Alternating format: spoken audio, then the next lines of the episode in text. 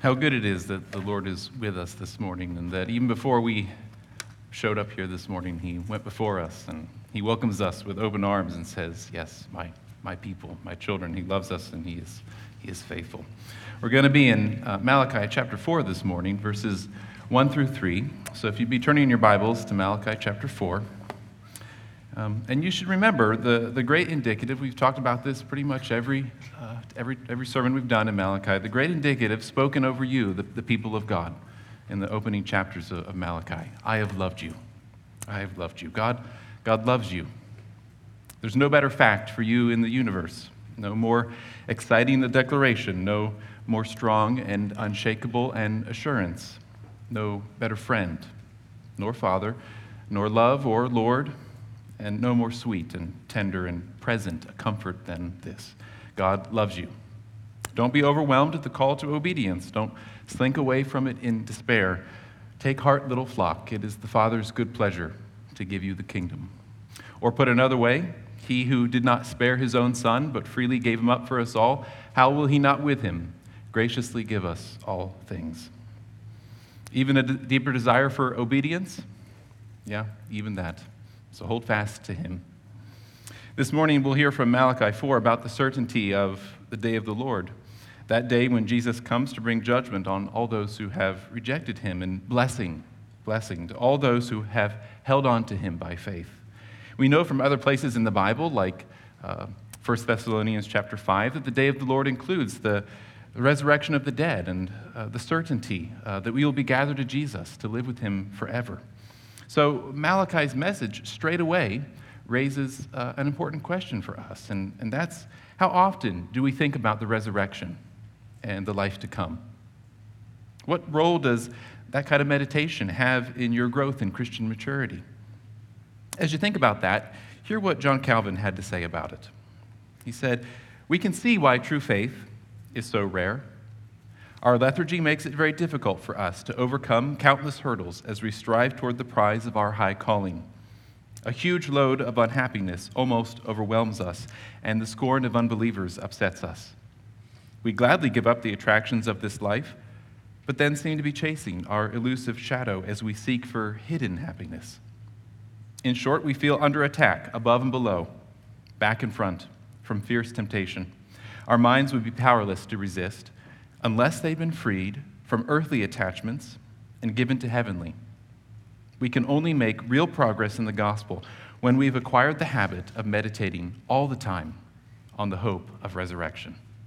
Meditating all the time on the hope of resurrection. And the reason that's true is because we know how uh, uncertain our own hearts can be, how sometimes strong the temptation to give up on the Lord can sometimes be and how manifold are the sorrows of this present life. And so we ought to be meditating all the time on the hope of the resurrection, and so that we can make real progress in the gospel. We can know deeply that the Lord loves us and is for us in everything.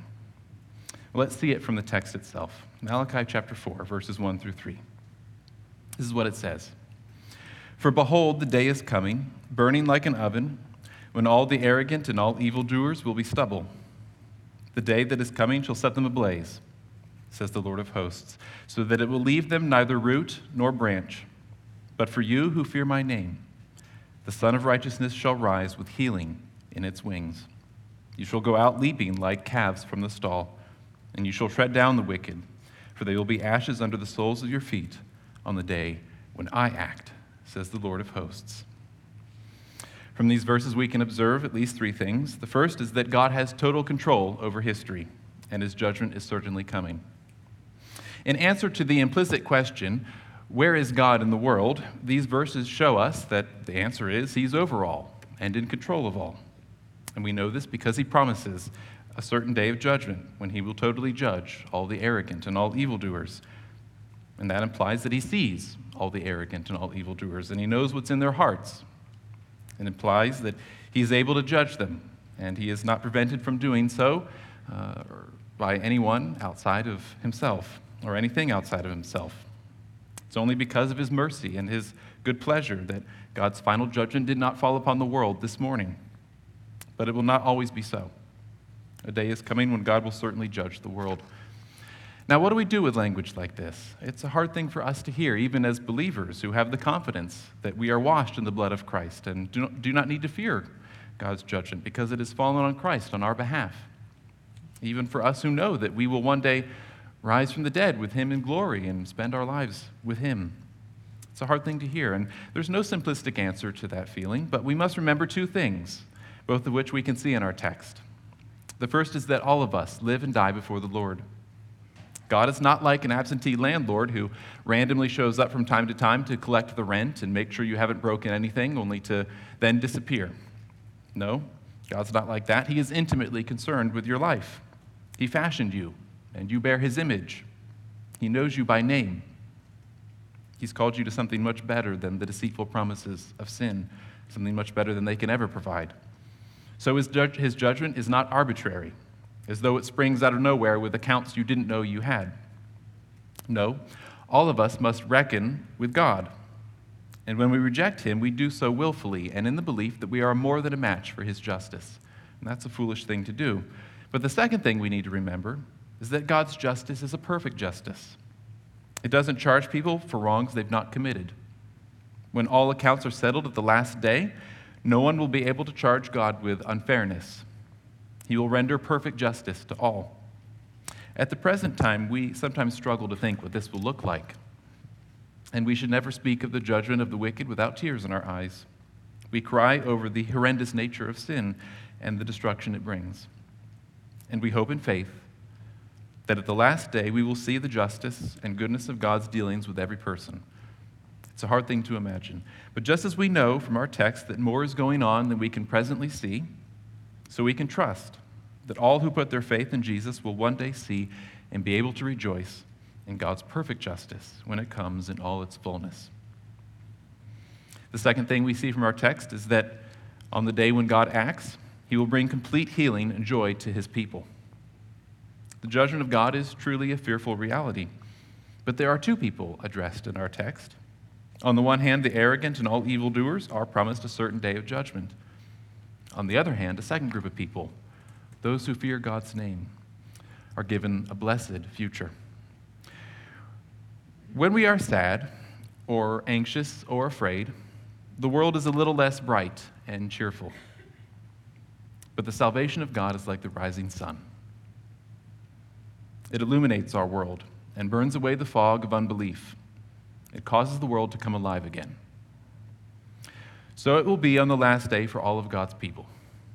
However difficult things seem to you now, a day is coming when God's justice and His goodness and His presence will be plain. Faith will give way to sight. The Sun of Righteousness will come and illuminate our world. And we know this ultimately refers to Jesus because Zechariah speaks about Jesus in his uh, prophecy over him in Luke chapter 1. He refers even to this verse. And this means that we as believers share in the healing that Jesus brings. It means that we share in his triumph, his ultimate triumph over all evil. So the day of the Lord has a different destiny in store for us, the people of God. This is the day of our resurrection to, to eternal life. This is the day when Jesus comes again in glory to finally and totally make all things new. He will bring healing in his wings. The curse and ravage of sin will finally be done away with. Death will be no more.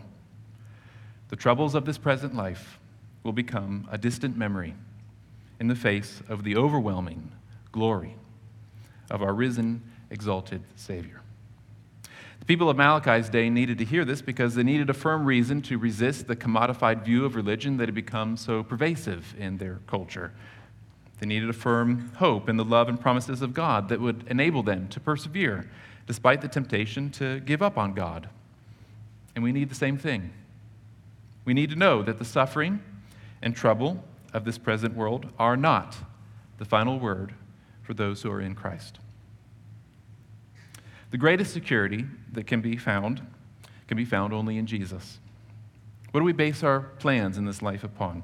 What receives the greatest attention in our thinking? Is discipleship and growth in grace the ultimate concern with you? Do you make your plans for the future, for the health of your family, for your job, for the use of your money, for the way you spend your time? in the same way that the world does? Or do you seek in all of these things to consider how it will impact your ability to know and love Jesus better? Whenever we try to get a better grip on the things that we love in this world and try to shore them up and preserve them from destruction and make sure they never go away, or maybe to get more excitement in our lives, or to increase the hopes that we once had that seem to be so far gone, and we do it without reference to how it will impact our ability to know Jesus, we find that they're like shadows. They always go out of our grasp. But when we have Jesus, we have everything that we need and everything that we love if we love Him. And that's why it's so important to meditate over the resurrection, because unless you're convinced that the big sacrifices it will really take to press in to know Jesus are ultimately worth it, the temptation to depart from God and walk in the way of the world will always be strong, and it will be hard to resist it. And you'll rob yourself of the joys of knowing Christ better than you do now. Yeah, it's true, life has many tears, but hold on to Jesus. There's a blessed future and hope for all those who do. And that leads me to the third thing our text teaches us, and that's that the joy of God's people in the day when He acts is an unbounded joy. The metaphor of a leaping calf may be lost on many of us who didn't grow up in a rural area or on a farm, but it would not have been lost on the Israelites. When calves are finally released from their barn stalls, probably after a long winter time and in time into the springtime pastures, they cannot help but to leap about. It's, it's a funny thing to see. You might even like to look it up on YouTube. You can see some cows prancing in the springtime pastures. It's, it's kind of funny.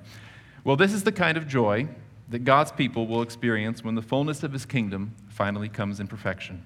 We won't be able to help ourselves but to leap about.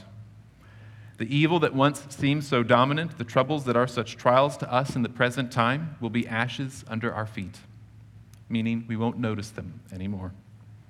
There'll be a great reversal, too. Whenever we may look around and wonder if the long, hard fight for purity and knowing God is really worth it, whenever we may be tempted to be discouraged because we see so many who do not give one thought for God, nonetheless prospering, we may be sure of this. It will be very different on the day of the Lord. Righteousness will be vindicated. The care we took to know God will be shown to be the one thing that really mattered. The charge that following God doesn't really matter will be exposed as laughable foolishness. So, hear what Iain Duguid and Matthew Harmon have to say about this. They say, We are often tempted to read God's attitude toward us from our circumstances. If life is going well, we think it means that God loves us. While if we're in the pit of trial and difficulty, it means that God doesn't see us or care about us. In the passage, the God-fearers could not read God's favor from their circumstances. They were still stuck in the same morass of visible problems as before. What they needed to do was to read their circumstances in the light of God's favor. God declared that they were his treasure. They belonged to him, and he would not let them go. Jesus will not let you go. He will never fail you. Though we have, uh, and many times we have, sometimes given up on him. And maybe, maybe many times we are so overwhelmed that we feel we cannot go on. Jesus has gone on before us, and he will save all who are his to the uttermost. Go to him, all who are weak and needy. Cling to him. Cling to him, and don't let go. There's a blessed future and hope for you in the Savior. So, what does Malachi 4 1 through 3 teach us? At least three things. One, God has total control over history and his judgment is certainly coming. On that day, God will bring complete healing and joy to his people. And the joy of God's people in the day when he acts is an unbounded joy. Don't miss that. In the day when God acts, God will certainly act for his people. And all the trials of this present life will seem a distant memory in the face of the overwhelming glory that is ours because of our inheritance with Christ Jesus. So cling to him, hold fast to him. Let's pray. Heavenly Father, we thank you for the gospel. That though we are many times overwhelmed with this life, many times we feel the temptation and pull of sin, of our old natures, and we wonder if it really is worth it to follow you. Is there any benefit in following God? And yet you give us abundant reason to know that there is, because we are Jesus's, and He has overcome death for us, and He has promised us an inheritance and a future that is even beyond our imagining. So, Lord, help us to cling to Him, to not be found following after the worthless idols of this present world, whatever they may be for us, but instead to do all we can to know you better, to lean in to the good promises of the gospel and never let go. And Lord, thank you that though oftentimes we do let go, that we are weak and needy, that you have been faithful for us. And you wrap us up in your love, and you do not let us go. Let us be reminded of that fact and find our joy in you in all things. We ask this in Jesus' name. Amen.